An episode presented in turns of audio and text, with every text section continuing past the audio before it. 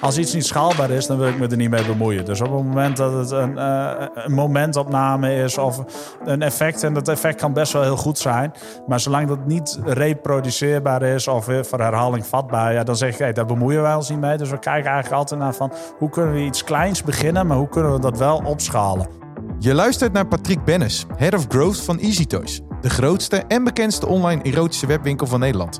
In deze aflevering hebben wij het over growth marketing. Wat is growth marketing nou precies en wat heb je nodig om met een growth mindset aan de slag te gaan? Zo vertelt Patrick over hoe hij zich met zijn team tegen alles aan bemoeit zodra groei een onderwerp is. Met heldere voorbeelden uit de praktijk, zoals het realiseren van een groei van 0 naar 3 miljoen in één jaar tijd bij de uitrol van zes nieuwe landen. Wil jij weten hoe je een growth mindset inzet? Blijf dan vooral luisteren. Dit is Framework, het e-commerce bureau waarmee webshops groeien van 1 naar 20 miljoen jaar omzet. Wil je weten hoe? Check dan onze website www.framework.nl. Dat is frmvrk.nl.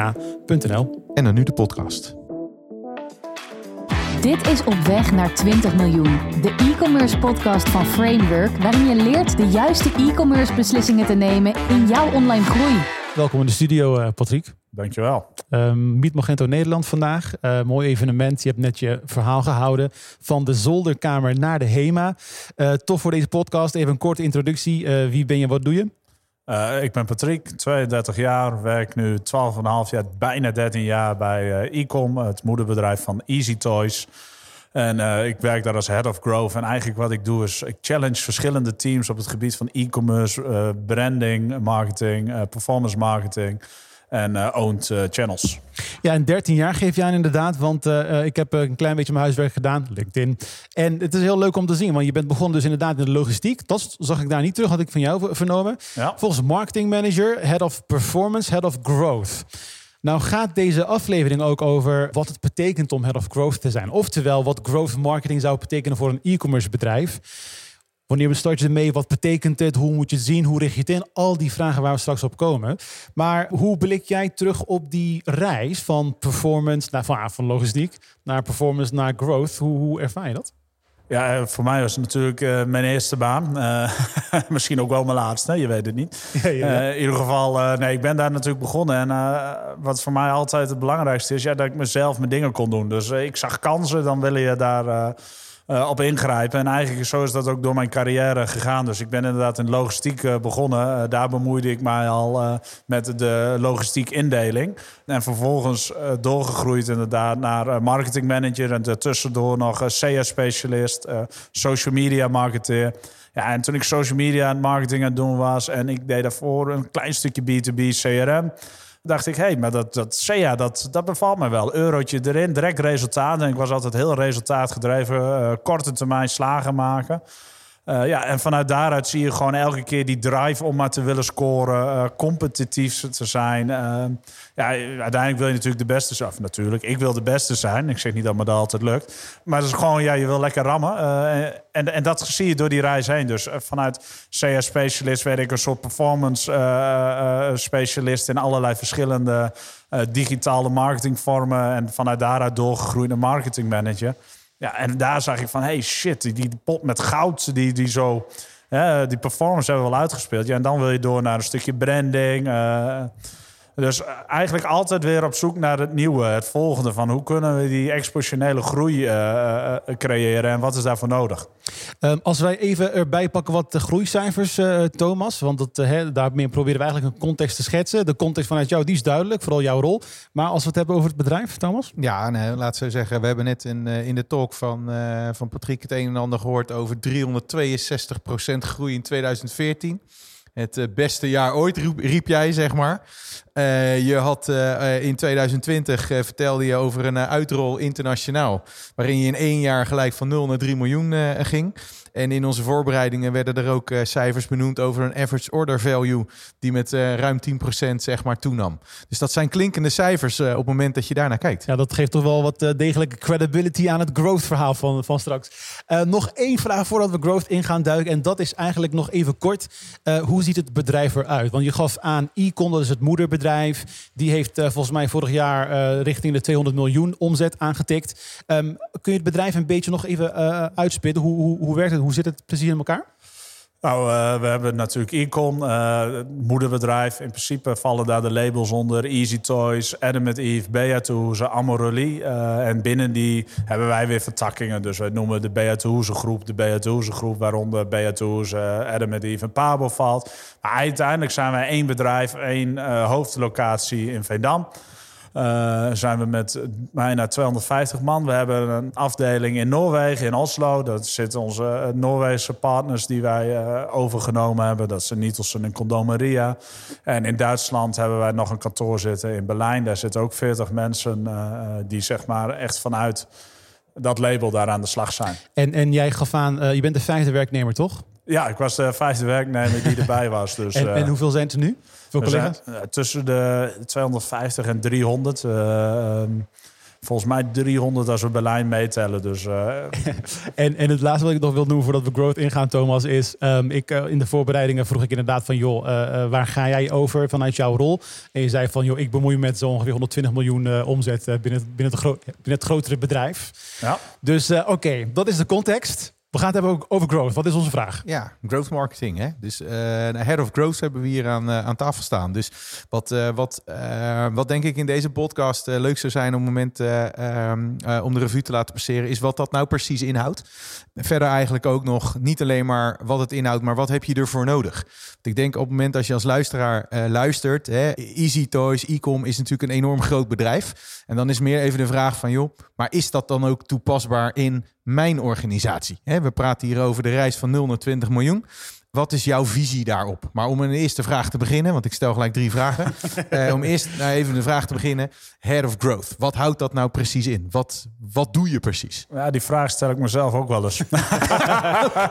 nee, nee, ik laat het Maar goed, nee, uh, ja, Head of Growth. Ja, eigenlijk uh, heel simpel. Of nou, heel simpel. Uh, je kan alles simpel slaan natuurlijk waar ik mij mee bemoei is uh, bij ons binnen het bedrijf met de performance, de brandmarketing en, uh, en de e-commerce uh, marketing, om maar zo te zeggen. Ja, en eigenlijk wat ik op mijn growth strategy document heb geschreven, om het maar zo simpel te, om het plat te slaan. Als iets niet schaalbaar is, dan wil ik me er niet mee bemoeien. Dus op het moment dat het een, een momentopname is of een effect, en dat effect kan best wel heel goed zijn, maar zolang dat niet reproduceerbaar is of voor herhaling vatbaar, ja, dan zeg ik, hey, daar bemoeien wij ons mee. Dus we kijken eigenlijk altijd naar van hoe kunnen we iets kleins beginnen, maar hoe kunnen we dat wel opschalen. En eigenlijk heel simpel, uh, voor sommige bedrijven is dat beginnen met Google Ads, uh, omdat dat je winkeldeuren uh, zijn voor je sales. Maar dat kan ook een hele gedegen SEO-strategie zijn. Die zegt, hey, ik heb een heel nieuw idee hoe we SEO gaan bevliegen. Al is het met AI, is het met andere technologieën. Kleine stappen en dan kijken van oké, hoe kan ik dit schaalbaar maken? Uh, ik ben bijvoorbeeld een groot fan van uh, AI. Had ik jullie misschien nog niet verteld, maar ik heb ook zelf een boek daarover geschreven. Maakt u niet uit, hoef je niet op te zoeken, is een slecht boek. Uh, maar in ieder geval vanuit AI is het interessant natuurlijk van hey, wat kan je schalen? Ehm, dus met dat soort dingen bemoei ik mij, maar het kan ook heel simpel zijn dat ik zie hey, we hebben een, een, nieuwe functie ontwikkeld van onze e-commerce shop. Hey, dat ziet er best heel goed uit, maar we maken er eigenlijk nog niet tot de volle potentie gebruik van. Uh, maar dat zou wel bijvoorbeeld onze omzet met 4 of 5 procent kunnen laten groeien. Hoe, hoe zou je dan, want uh, je benoemde net ook wat andere termen, performance, brand en uiteraard heb je nu uitgelegd wat growth is. Kun je misschien ook die differentiëren van elkaar? Want ik begrijp goed wat je zegt. Maar als jij mij nu zou vragen van hoe is performance anders volgens jouw uitleg, uh, dan weet ik niet direct wat ik zou moeten roepen. Dus zou je misschien ook kunnen aangeven hoe growth anders is dan bijvoorbeeld performance, dan bijvoorbeeld brand? Ja, dat kan ik uh, best doen. Uh, kijk, uh, iemand van branding marketing is natuurlijk druk bezig met awareness, de love van de brand creëren. dus echt met de offline kanalen inzetten en misschien ook wel online kanalen als video, advertising, noem maar op. Ja, en performance is eigenlijk bezig om zoveel mogelijk uit die euro te laten halen. Ja, wat is het verschil met growth? Ja, natuurlijk, wij proberen als team growth ook zoveel mogelijk uit die euro te halen. We willen ook zo'n grote mogelijk awareness.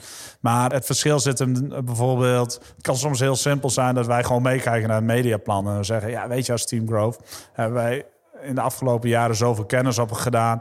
Wij zeggen, hey, als je dat plan iets anders inricht, dan is je effectiviteit veel groter. Of uh, je kunt dit doen. Of een andere insteek op hoe we het beroep doen. Uh, een heel mooi voorbeeld. Wat wij hebben bijvoorbeeld vanuit Google Ads. De meeste mensen adverteren op alle keywords waarop je eigenlijk wil kopen. Koopintentie keywords. Uh, als je een schoenenwinkel hebt, schoenen, schoenen kopen. Nou ja, je snapt het hele verhaal. Mm Wat je ook zou kunnen doen, en dat doen heel veel partijen niet. Die kijken vooral van, oké, ik wil met SEO mij op de consideration phase focussen. En dat doe je kan ook met SEA. Dus je kunt zeggen, ja, weet je, we zijn misschien niet zo goed in gevonden worden met SEO, maar we hebben eigenlijk wel hele goede artikelen. Uh, dus een schoenmaker zou bijvoorbeeld kunnen adverteren, en nee, waarschijnlijk lacht de schoenmaker mij nu uit. Uh, hoe strik ik met veters? Ja, dat betaal je misschien 3, 4 cent per klik, maar dan kan je wel heel veel volume weghalen. Waarbij je. Uh, normaal gesproken zeg ja, ik ga een artikel inkopen. Ik koop dat bij een DPG of bij een ander mediahuis in of iets dergelijks. En daar betaal je dan bijvoorbeeld een euro per artikelview.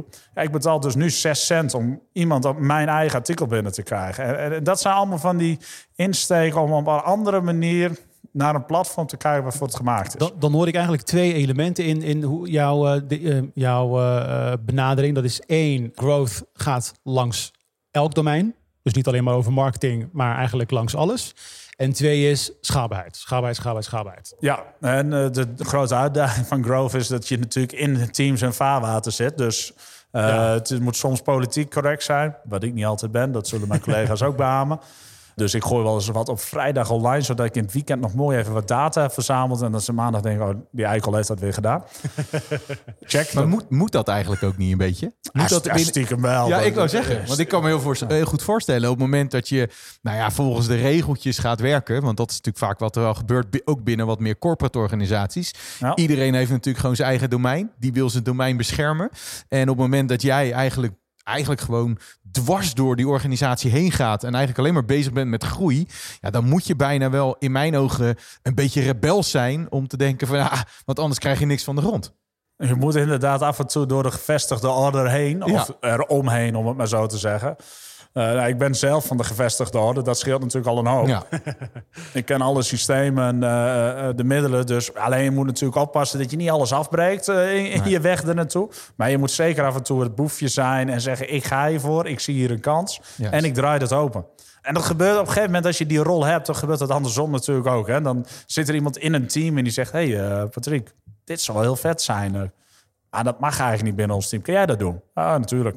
Weet je, en dat is ook leuk. Hè? Dus je krijgt op een gegeven moment ook een wisselwerking. En, en het is niet zo dat de team zegt... ah nee, dat is Patrick. Ja, soms wel. Maar uh, je krijgt natuurlijk wel een, een, Soms krijg je een gunfactor. En soms denken ze... Ja, weet je, laat hem maar even gaan. En een andere moment denken ze... Nee, full break, uh, ja. niet doen. Maar zie, maar zie je dan ook als je kijkt naar, naar jouw rol... enerzijds geef je aan van joh, wij zijn natuurlijk soort van proactief. Dus jullie kijken, monitoren continu in de organisatie waar liggen er kansen. Ja. En anderzijds kan het dus ook gewoon zo zijn dat er afdelingen of domeinen zijn die zeggen van nou ja, we, we, we moeten iets. We gaan weer iets nieuws doen. Kijk met mij mee om het nog verder en nog beter te laten groeien. Is dat ook een beetje wat, wat jouw rol en jouw team doet, zeg maar? Nou, als team is wel bij vrij veel dingen stakeholder. Dus ja. inderdaad, wij, uh, wij hebben uh, ruimte genoeg om hier en daar ook input te leveren. Uh, zijn lid van de e-commerce roadmap, om maar zo te zeggen. worden ook betrokken bij brandingcampagnes. bij performance marketing meetings worden we hier en daar uitgenodigd. Dus ja, zeker. De teams die, die, die nodigen ons ook uit om te zeggen van... hey, hoe kijken jullie ernaar? Hoe zou jij dat doen? Hebben ook diverse één op eens met, eh, met verschillende managers om te kijken van hey, eh, hoe, hoe, kijk je daar tegenaan?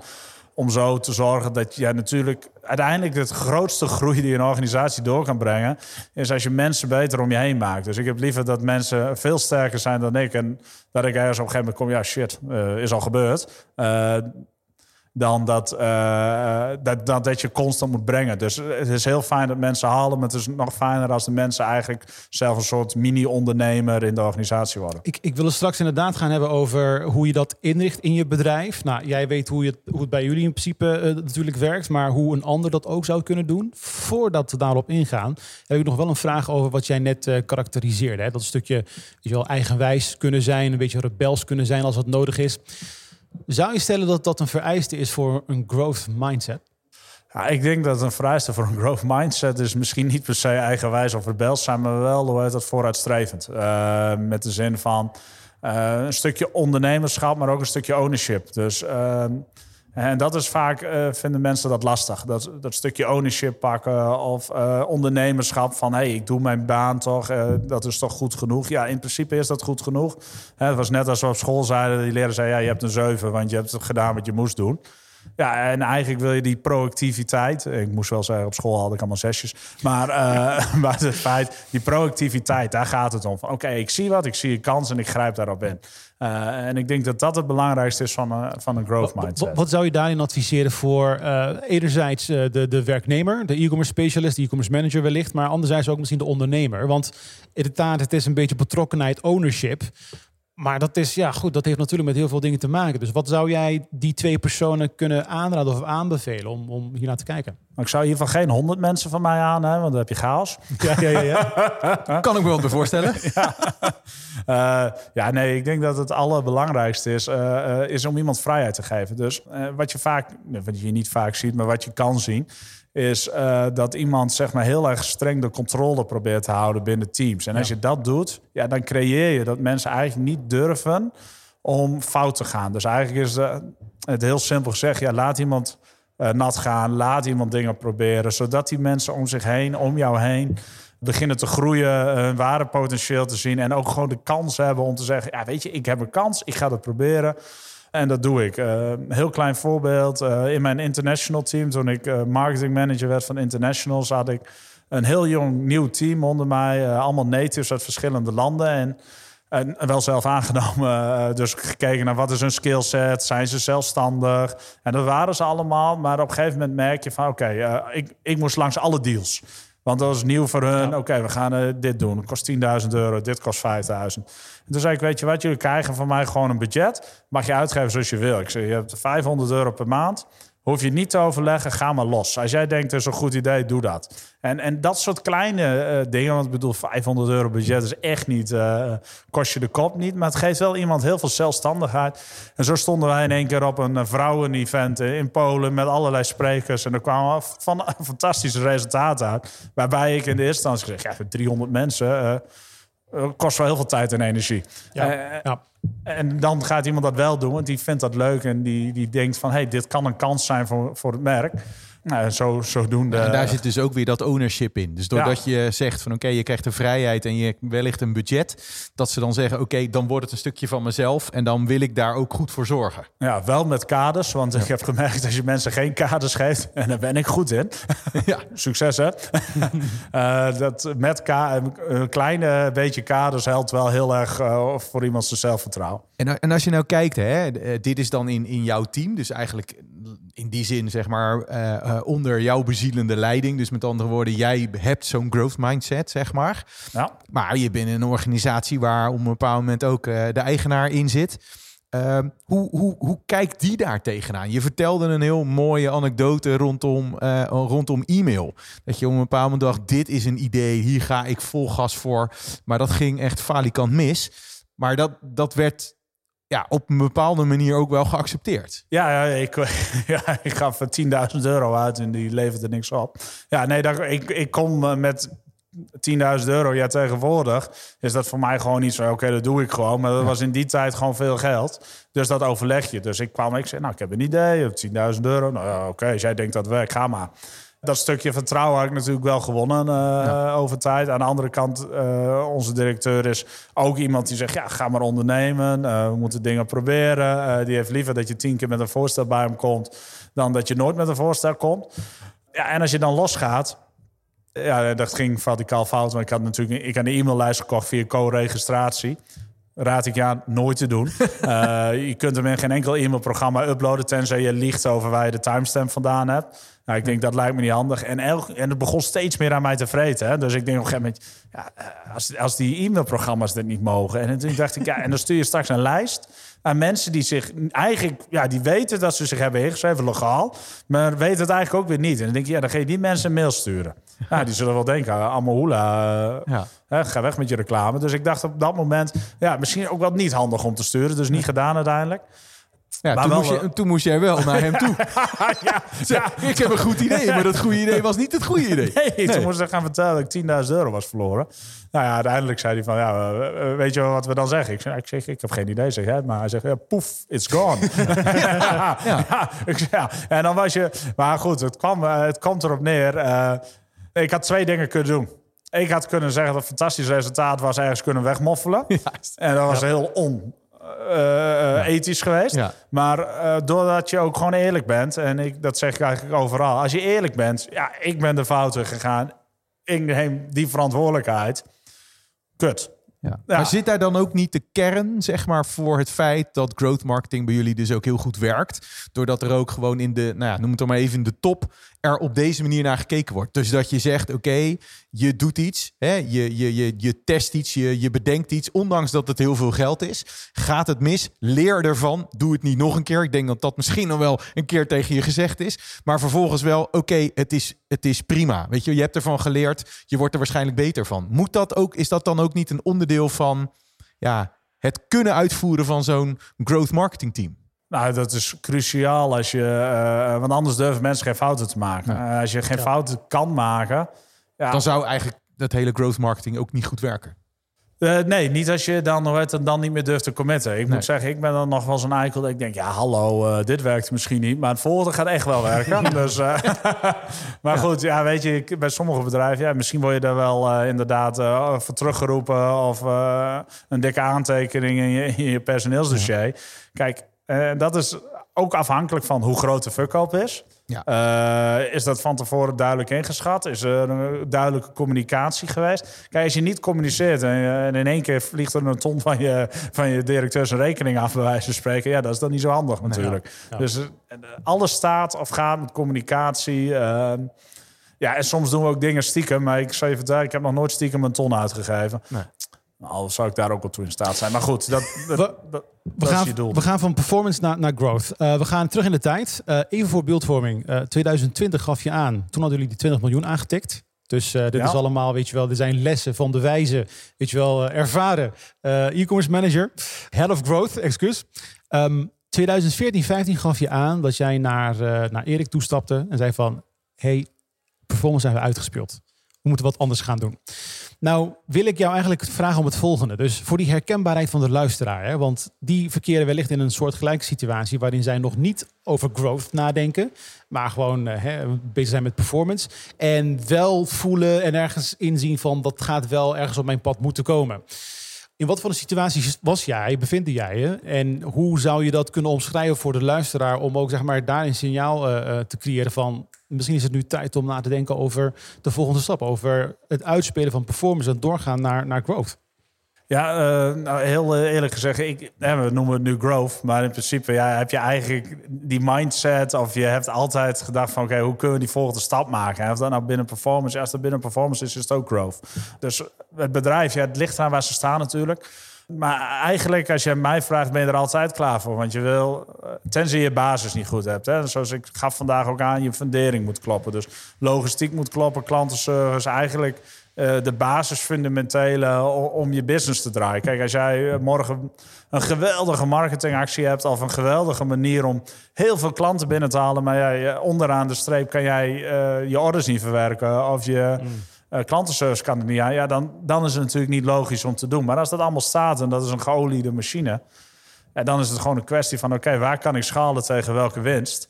En hoe snel wil ik schalen? Wil ik marktaandeel? Wil ik share of voice? Of wil ik eh, eh, eh, zo winstgevend mogelijk zijn? zou ik dan ook eh, eh, de, de uitspraak van eh, eh, we zijn performance uitgespeeld, zou ik dat dan ook kunnen vervangen door ehm, we hebben de basis nu goed en we moeten nu doorgroeien? Nou, wij hadden performance meer uitgespeeld met het idee van... eh, we hadden alle digital marketing kanalen die wij vanaf af dat moment kenden... voelden voor ons van, nou, volgens mij hebben wij hier wel het maximale potentie uitgehaald. Dus eh, Google Ads, oké, er is 100.000 traffic, dat hebben wij. Dat dachten we. Ik zei niet dat het waar was, maar dat dachten we wel. En toen zeiden we, oké, als we dat wel hebben uitgespeeld... nou, dan, dan moeten we iets anders doen om zeg maar weer exponentiële groei te, eh, te realiseren. Dus op basis daarvan zeiden we: oké, eh, Google Ads uitgespeeld. Wat kunnen we nu doen? Nou, toen zagen wij branded marketing, online publishers. eigenlijk overal waar wij zeiden van... hé, hey, daar zit traffic of dat kan ons traffic brengen. Daar gaan we nu heen. Ja, en toen, zag je, toen zagen wij in die reis dat het brandeffect op je performance nog veel krachtiger is. En toen kwamen we er eigenlijk ook achter dat we performance nog lang niet hadden uitgespeeld. Hmm, ja. Hmm, ja, ja, ja. Dit is op weg naar 20 miljoen. Oh ja, we hebben nog even een mededeling. We hebben nog even een mededeling inderdaad.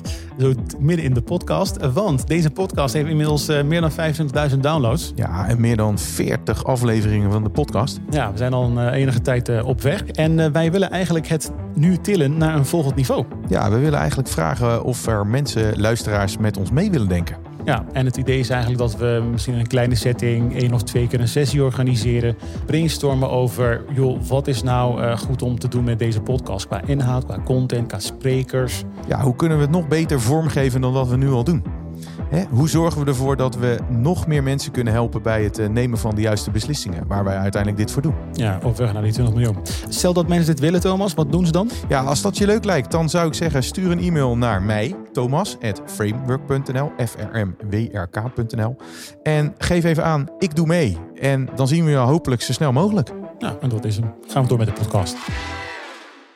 Ja, want wat op zich ook nog wel interessant is, hè, dus dat jij, jij refereerde net naar 2014. Ik gaf net eventjes in de intro ook 362% groei. 2014 een van de eh, eh, beste, uh, beste jaren ooit. Al op basis van groei ga ik dan eventjes van, vanuit. Maar daar heb je wel een heel mooi verhaal bij. Dus misschien kan je die nog eventjes voor de luisteraar meenemen. Want daar zit ook in mijn ogen dat, ja, misschien ook wel dat, dat gedachtegoed wat jij hebt om daarmee aan de slag te gaan. Dus misschien kan je even wat meer uh, context geven rondom die 362% groei. Ja, dat is helemaal goed. Ja, dus we hadden in 2014 362% groei.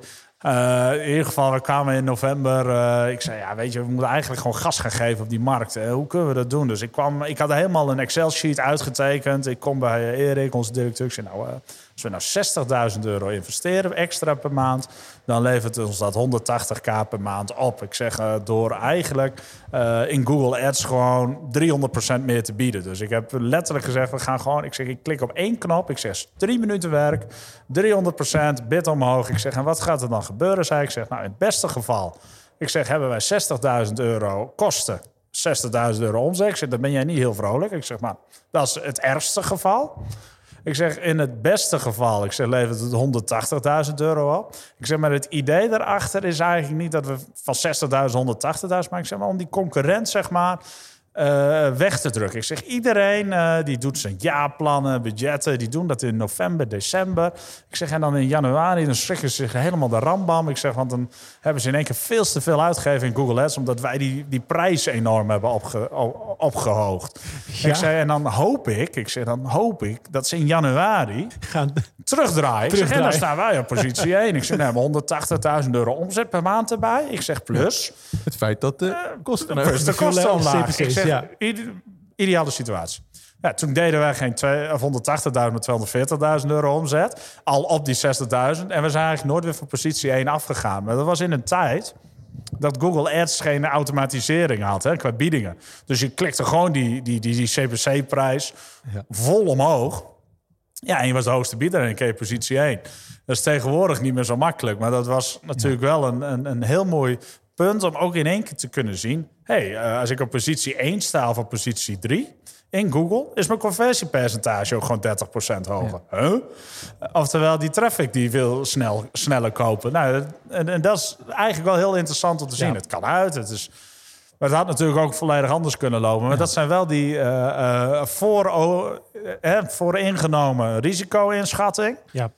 Ja, en het was drie minuten werk. En ik zeg altijd, als iets goed is en je kunt binnen zeven minuten doen, moet je het doen. Ah. Ja, dat is wel een goed voorbeeld. Ja. De growth mindset, ik zit helemaal terug in het verhaal. Ja, toch? ja, nee, daarom. Dus ik denk, dat is een heel mooi voorbeeld van... oké, hoe je dus uiteindelijk zeg maar op een andere manier naar dingen kijkt... om dan vervolgens iets te realiseren. Hè, waarbij je wel voor jezelf realiseert van joh, weet je, het kan ook misgaan. Dus eigenlijk stel je een hypothese van joh, A moet B opleveren. Dat is waar je vanuit gaat. En uiteindelijk ga je dat monitoren en checken. En als het uiteindelijk eh, nou, zo is, dan ja, dat is natuurlijk fantastisch. Nou, dat is het allerbelangrijkste. Dat zeg ik ook altijd. Als we een nieuw plan starten, ja, zorgen we wel dat we de data op orde hebben. Ik, ik weet je, als je het niet kunt meten, ja, dan kun je alles roepen. ben ik goed in. Maar dan, ja, dan kan je nooit je hypothese bewijzen. En dat is eigenlijk wat ik ook met mijn nieuwe teamlid zeg binnen... Ik zeg, als we een plan hebben voor een ander team of wat dan ook... Ik zeg, dan zorgen we eerst even dat we de data op orde hebben. Ik zeg, want op basis van die data kunnen wij een inschatting doen. Wat gaat er nou opleveren? Of wat verwachten wij ervan? Of wat willen we eigenlijk? Dus ik kom ook wel eens met hele onrealistische dingen. Dan zeg ik, oké, we moeten eh, even onze lead generatie met 700% verhogen. Uh, en dan kijken ze maar en zeggen ze, ja, ik zeg maar 700 procent. Ik zeg, ik vind gewoon dat we nu heel laag zijn. En, en dan zegt hij, wat baseer je dat op? Ik zeg, ja, ik heb gewoon wat gelezen. Ik denk dat dat zo is. Ja. Uh, en dat is dan meestal niet zo. maar als we dan 100 procent behalen, ben ik al heel tevreden. Juist. Vervolgens, uh, um, want dit, dit is een stukje performance. Vervolgens heb je ook wat verteld over brand. En ja. dat was voornamelijk eigenlijk dat jij uh, dus uh, ook de gesprek aanging met, uh, met, met tv, radio, et cetera. En vervolgens ergens de vraag toegespeeld kreeg van... maar waar staan jullie nou precies voor? Ja. Kun je ze eens meenemen naar dat moment en wat dat bij jou teweegbracht? Ja, nou, dus om even, toen wij begonnen met televisie, radio, noem maar op. Wij, we hadden natuurlijk wel een beeld van waar we stonden, maar we komen binnen... Ja, ze zeggen maar, je moet echt een heel duidelijk verhaal hebben als jij op televisie een boodschap gaat verkondigen. En wij zeiden altijd, ja, we zijn de drogisterij, we zijn netjes, we hebben een mooie e-commerce shop. En toen zeiden ze, ja, dat is heel leuk, maar er zijn heel veel drogisterijen online. Wat wil je vertellen? Uh, ik, zeg, ik zeg, wij willen het taboes doorbreken. Dus ik vertelde natuurlijk zelf wel een stukje verhaal. Maar op een gegeven moment zei oké, maar dat moet scherpen. Dus de eerste keer dat we kwamen voor de televisie... waren we daar op zich nog niet klaar voor. Maar heeft RTL ons daar enorm bij geholpen. Die zei, weet je wat... We hebben in 2017 wel een brandboek opgezet uh, met uh, Concept 7. Uh, waar we eigenlijk heel erg hebben gekeken van hoe ziet onze e-commerce eruit? Wat is de customer journey? Dus echt een UX-verhaal. dus we hadden natuurlijk wel heel veel informatie al liggen. alleen met RTL hebben we samen al die informatie echt tot een key message samengevat. Van oké, wat gaan we zeggen? En toen kwam daar eigenlijk uit Better Toys, Greater Joys. En dat was eigenlijk onze, onze spin-off. Tegenwoordig is It's Playtime. Maar dat was voor ons heel belangrijk, want we konden in één keer een boodschap vertellen op televisie. Uh, die aansloeg dat iemand ook zegt: hey, frek, dat snap ik. Plus, uh, je kon het laden. Ja, en je kunt heel eerlijk gezegd niet zeggen van nou, we zijn een heel nette drogisterij. Uh, het ziet er allemaal netjes uit. Dat is een mooi verhaal en dat is ook een kloppend verhaal. Alleen ja, dat, uh, het, het, staat natuurlijk niet aan bij de consument, want er zit geen hoek in, er zit geen story in. Uh, dit, is, dit is 2017 en uh, dat is nog eigenlijk tijdens de reis naar die 20 miljoen. Dus als je hier vandaan een les zou moeten formuleren voor die luisteraar, hè, want ik kan me voorstellen dat heel veel bedrijven dit meemaken in hun, in hun bedrijfsgroei. Ergens de vraag van, ja maar jongens, waar staan we nou voor? sommigen hebben het vanaf het begin misschien heel goed en sommigen gaan, gaan de weg. Wat zou je daarin kunnen, wat, wat is, wat is, uh, hoe zie jij um, bedrijven dit doen en wat zou jij hun uh, aanbevelen om anders te doen? Nou, ik kan in ieder geval een advies geven. Uh, wij waren al heel lang bezig met onze, wat doen we? Waar staan ja, we voor? Ja. Dus we hadden een, een dame in dienst die geweldig was in brandmarketing. een content manager die zeer creatief was. En wij gingen met z'n drie eigenlijk zeggen, wat willen we nou zijn? Een brandboek, wat, wat, wat gaan we nou precies vertellen? Uh, en wij bleven maar stuk gaan op die, op die, op die, op die zin, op die, uh, op die spin-off. Nou, mijn advies is doe dat niet. die spin-off is namelijk leuk. Maar je eerste belangrijkste stuk is gewoon van... oké, waar staan we voor? En vaak weten heel veel mensen in het bedrijf dat wel. Je bent namelijk heel lang al bezig. Je bent met een bepaalde visie bezig. Staat alleen niet op papier. Uh, en dan denk je van ja, is het belangrijk om dat op papier te hebben? Ja, dat is zeker belangrijk. Want daarmee krijg je namelijk andere werknemers ook geenthousiasmeerd en gepassioneerd over hey, wat doen we eigenlijk? Waar staan we voor? Wat, wat leven we? Maar ja, goed, eh, loop, als je ergens op vastloopt... Ja, eh, tegenwoordig heb je thuis ChatGPT, kom je al een heel eind. uh, dus ik zou zeggen, alles wat je hebt gedocumenteerd... in een veilige private omgeving met een API-key... Uh, en dan zeggen van, hé, hey, verzin eens tien leuke spin-offs. komt een heel eind. maar goed, die, die tijd hadden wij niet. En waarschijnlijk was dat dan ook niet Better Toys, Greater Joyce geworden. maar het, het gaat om het idee dat... als er één ding is waar je over valt Ga dan eerst verder met het proces eromheen. Zorg dat je de rest af hebt. En kom dan op het einde terug bij het laatste stuk. Want we hebben echt wel twee maanden lopen heen en weer dokter over die ene fucking zin. En dat is het allermoeilijkste wat er is op een gegeven moment als je daar vastloopt. Ja, doe dat niet. Ik, uh, laten we langzamerhand richting een uh, afronding gaan. En daarvoor dacht ik misschien aan te halen wat uh, na een recent succes wat jullie hebben geboekt. En dat is de internationale markt. En Thomas gaf net ook al aan. nou goed, jullie hebben dus die, al die ervaringen die je hebt gehad, heb je samen gebundeld en heb je een verhaal van gemaakt of een aanpak van gemaakt. En dat heeft ertoe geleid dat je binnen één jaar tijd internationaal van 0 naar 3 miljoen bent gegaan. Ja, dat is toch wel een succes. En, en dan denk je wel, uh, chapeau, hoe doe je dat? Wat, wat, wat, is, wat staat er in dat boek? Nou, in dat draaiboek, playbook? Ja, ik werd eigenlijk werd verteld, Patrick, je mag de internationale landen doen. Uh, we willen de tien. Ik zei, nou, doe maar twee, zijn zes geworden. Uh, Onderhandeling. ja, goed. Compromietje. Compromietje. Ja, we waren heel, heel lang geleden in Ibiza. Toen zeiden we, kunnen we naar Frankrijk. Toen zaten we dus op Ibiza, was erg leuk te overleggen hoe we de organisatie konden laten groeien. Dus daar was het eigenlijk het zaadje al geplant. We willen internationaal met Easy Toys. Maar om te zeggen, van, hoe zijn we van 0 tot 3 miljoen gegaan? Ja, ik heb gewoon uh, de strategie gepakt van nou, wat deden we met Easy Toys Nederland? Wat hebben we in die afgelopen jaren gedaan? En um, wat weet ik over de internationale markt? Hè? Uh, nou, daar wist ik niks van ja, welke concurrenten er zaten en, en uh, welke producten zij. Uh, ik bedoel, je kunt de e-commerce shops doorlopen. Je kunt kijken welke producten positioneren ze. Even een hele standaard analyse. Maar goed, wij kwamen daar en, en ik dacht, nou weet je wat, we beginnen gewoon in snelvaart wat ik in met Easters Nederland met het team had gedaan. Dus we zeiden van, weet je wat, we gaan samenwerken met online publishers. We gaan samenwerken met influencers. En toen dacht ik, ja shit, uh, maar we hebben maar heel beperkt budget. Dus ik zei uh, tegen mijn uh, team, die ik had zitten, ik zeg, ik wil dat je alles opvraagt bij influencers. Alles opvraagt bij televisie, radio, publishers. en publishers deed ik gewoon ja, tegenwoordig is het niet meer gratis, maar je had SimilarWeb, die was gratis. Dan keek je gewoon, wat zijn de grootste kranten in het land? En welk bedrijf zit daarachter? Dan heb je namelijk heel snel uh, partijen als DPG Media en dergelijke gevonden in het buitenland. Uh, en over het algemeen weten die heel veel over je markt. En ik zei, nou, we pakken gewoon de belangrijkste doelgroep... die ook voor East, dus Nederland, het, het, beste werkt. Ik zeg, en daar pinpointen we ons op. Ik zeg, we kunnen toch niet ons in het begin op iedereen pinpointen. Dus we hebben een hele specifieke doelgroep gepakt... En alle, alle voorstellen gevraagd. En die heb ik allemaal in Excel-sheets naast elkaar gezet. Ik zeg, we beginnen gewoon wat goedkoopst is. Uh, dus, ja. en toen zei iemand, ja, wat is daar logisch aan? Ik zei, nou, ik zeg, de logica erachter is, dan kunnen we zoveel mogelijk bereik kopen... Uh, van kanalen waarvan we weten dat die ook impact hebben in Nederland... tegen het laagste budget. Uh, dus we kwamen bijvoorbeeld in Polen met influencers in contact. Ja, die kosten 4 euro CPM. Ik zeg echt, goedkoper kan niet. dat doen we dat eerst. Dus dan zijn we met influencers begonnen. Uh, uh, bij sommigen zijn we met publishers begonnen. En natuurlijk, we zeiden Google Ads direct aan. We hebben een heel sterk performance team zitten die goed is in Google Ads. Ik zeg, dan rammen we gewoon allemaal live. Ik zeg, we pakken alles op waarvan we al weten wat werkt in Google Ads. Keywords wat succesvol is gebleken. Dus het, uh, en eigenlijk hebben we dat zo snel mogelijk in een jaar gepropt. En alles wat werkte, deden we meer van. En alles wat niet werkte, deden we wat minder van. Uh, dus het is een heel veel testen geweest. Uh, en dat zijn we nog steeds. En we zijn nu eigenlijk in de volgende fase beland van... oké, we hebben al die shit gedaan om heel snel te groeien. Dus heel veel dingetjes. En nu zeggen we, oké, nu gaan we het groter aanpakken. Hoe... hoe uh, en wij, ik moet ook zeggen, uh, wij hebben wel wat grootste voorstellen. Ik kan wel één aangeven. We zijn bijvoorbeeld in gesprek met een van de grootste partijen, eh, voetbalpartijen in Polen. Dat is natuurlijk super vet. Ik zeg niet dat het door of wel door, niet of wel doorgaat, maar in ieder geval. dat zijn wel gewoon hele coole dingen. Dus ik zei, ja, we moeten ook leuke dingen doen. Ik zeg, we gaan gewoon bij een partij op bezoek. We horen hun verhaal aan. En, en dat is eigenlijk wat ik, uh, wat, wat, ik in Nederland uh, ook eigenlijk deed. Ik ging met publishers in gesprek. Zeg, wat weten jullie van die doelgroep? Nou, dan kwam er een heel verhaal met concepten... wat ze bij die, bij die doelgroepen vonden passen. Moet ik wel zeggen dat Nederland een vrij uniek land is. Als jij naar DPG gaat, Mediahuis en al dat soort partijen. Zij kennen de doelgroep over het algemeen vrij goed... en zijn niet alleen schrijvers.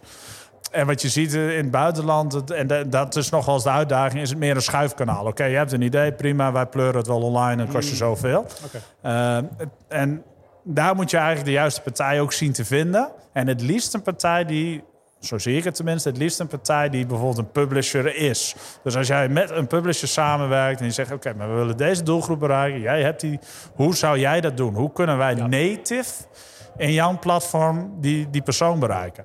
Um, en, dat is best, best. Sommige partijen weten dat heel goed. Uh, bij andere partijen krijg je een top 10 lijstje met top 10 producten. En dan zeg je, ja, weet je, leuk, maar Wie heeft er nou zin om willekeurig op een social media een keer top 10 seksspeeltjes te lezen? Ik niet. Ehm, dus ik zeg, dat werkt niet zo goed. Dat kan wel werken als die doelgroep al heel sterk zich bevindt in die, in, in die dingen. Maar ja, dan vind ik het geen branded marketing, maar weer performance marketing. En als ik jou zo beluister, hè, als, ik, als ik dan vaak internationalisering hoor, dan, dan, dan kijken we heel vaak naar culturen. Dan kijken we naar, oké, hoe zit een land in elkaar? Daar moeten we allerlei zaken op aanpassen. Als ik jou zo beluister, heb je gezegd, ik heb gekeken hoe Nederland in elkaar zit en wat heel goed werkt in Nederland. En dat rol ik dan gelijk overal uit en ga vervolgens op basis daarvan, nou ja, mijn aanpassingen doen. Ja, nou, dat was natuurlijk makkelijker als je vanuit Nederland opereert. Uh, uh, ik denk uh, dat voor ons de volgende stap ook echt wel een stuk lokalisering is. wij hebben natuurlijk wel onze natives per land. Dus die hebben echt wel wat... of die hebben gewoon ook wel kennis van zaken. Maar ja, dat is, die landen zijn giga. we zijn ook wel tegen dingen aangelopen. Alleen ja, als jij een beperkt budget hebt, je kan niet zeggen, nou, ik ga met een heel groot marketingbureau zitten, met een onderzoeksbureau. Je kan je voorstellen van een paar ton. Ja, en dan zeg je, voor die paar ton had ik ook uit de tien kanalen kunnen activeren. Uh, en dat levert direct wat op. En die kanalen analyseren. Ja, goed, wij hebben uh, echt nog wel stappen te gaan. En kijk, wij hebben ook gewoon Google gevraagd van... hey, jullie hebben een international growth team. Ja, Wat zouden jullie doen? Ja. Uh, en dan krijg je een, uh, een, een, een uh, zes pagina's met van nou, deze payment methode zouden we doen. Nou ja, dat hadden we allemaal al gecheckt. Ja. dus we hebben wel gekeken naar lokale couriers. niet dat we ze hebben aangesloten. Want ja, als je in een land 50 pakketjes verstuurt, ken je niet hoe het met die lokale courier zomaar samenwerkt. Dus er zitten best wel wat, wat uitdagingen en dergelijke aan. Maar binnen wat je had, hebben we gezegd we gaan gewoon alles proberen, stap voor stap. Dus niet allemaal tegelijk, want daar is geen geld voor. Maar wel van, hey, dit is het goedkoopst. Gaan we gewoon proberen. En we, zien, en we analyseren en kijken wat eruit komt rollen. Ja, dat is ook weer die growth mindset. Dus heel veel dingen snel proberen. Ja. Um, en dan ook nog eens de keuze maken inderdaad in uh, het allerbeste wat hier werkt. En dan hopen dat dat natuurlijk ook goed werkt in het buitenland. Ja. dat is een mooi resultaat. Als we daar vandaan zouden proberen samen te vatten uh, van dit gesprek, voor dit gesprek wat er nodig is voor de luisteraar. Ik wil ook, weet je wel, ik wil ook die growth mindset wil ik omarmen. Ik ben ook een persoon die eigenlijk in de basis ook best wel veel vrijheid geeft aan mijn team. Dat heb ik al. Dus, maar hoe krijg ik het nou voor elkaar om, om growth, een growth marketing functie te realiseren binnen mijn team? Moet ik een growth marketeer gaan aannemen? Hoe, hoe krijg ik dit voor elkaar?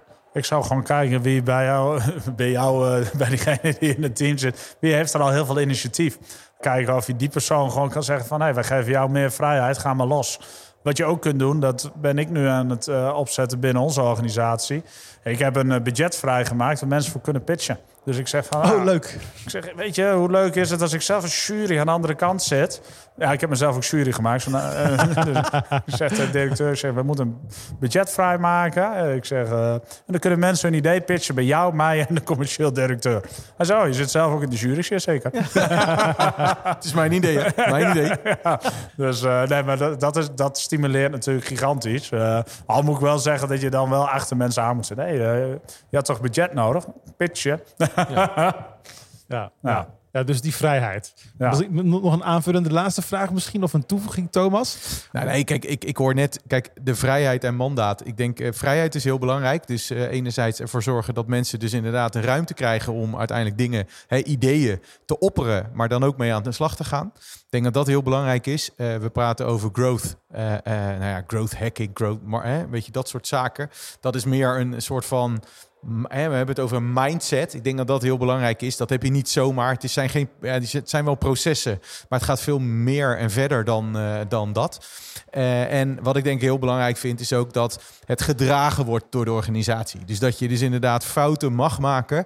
En dat er het gevoel is dat op het moment dat die fout gemaakt wordt, dat je daar niet op wordt afgestraft. Maar dat het eigenlijk een leerpunt is en dat je daar meer mee doorgaat. En ik denk op het moment dat je dat in je organisatie hebt zitten, dus je hebt een bepaald DNA daarin dan denk ik dat het heel goed mogelijk is om zo'n methodiek te hanteren die Patrick ook hier uh, uh, ook vertelt. Wat misschien nog een, een, kleine, kleine toevoeging daarop. Want de ene kant is natuurlijk zeggen van je, mag, eh, je hebt de vrijheid om met ideeën te komen. Er zijn heel veel mensen die hebben heel veel ideeën. Er zijn ook heel veel mensen die ze vervolgens niet uitvoeren. Dus dan moet je wel zeggen, ja leuk, je komt met een idee. Wat ga je eraan doen? Dus de eigenaarschap wat jij dus ook... echt die ownership. Dus hey, jij hebt een idee, je wilt het uitvoeren dan verwacht ik dat is, je dat Is er dan ook, wat, wat vind jij van eh, eh, de statement dat, is, dat dat een bepaald type persoon is? Ik denk dat het wel een bepaald type persoon is. Er zijn natuurlijk eh, bepaalde mensen ja, die vinden het heel fijn om gewoon binnen hun comfortzone te zitten. En, en dat zijn ook gouden mensen. Maar die mensen zijn eigenlijk keihard de hele dag eh, voor je aan het werk. Maar die zullen niet zo snel zeggen, nou, ik ga buiten die comfortzone zitten.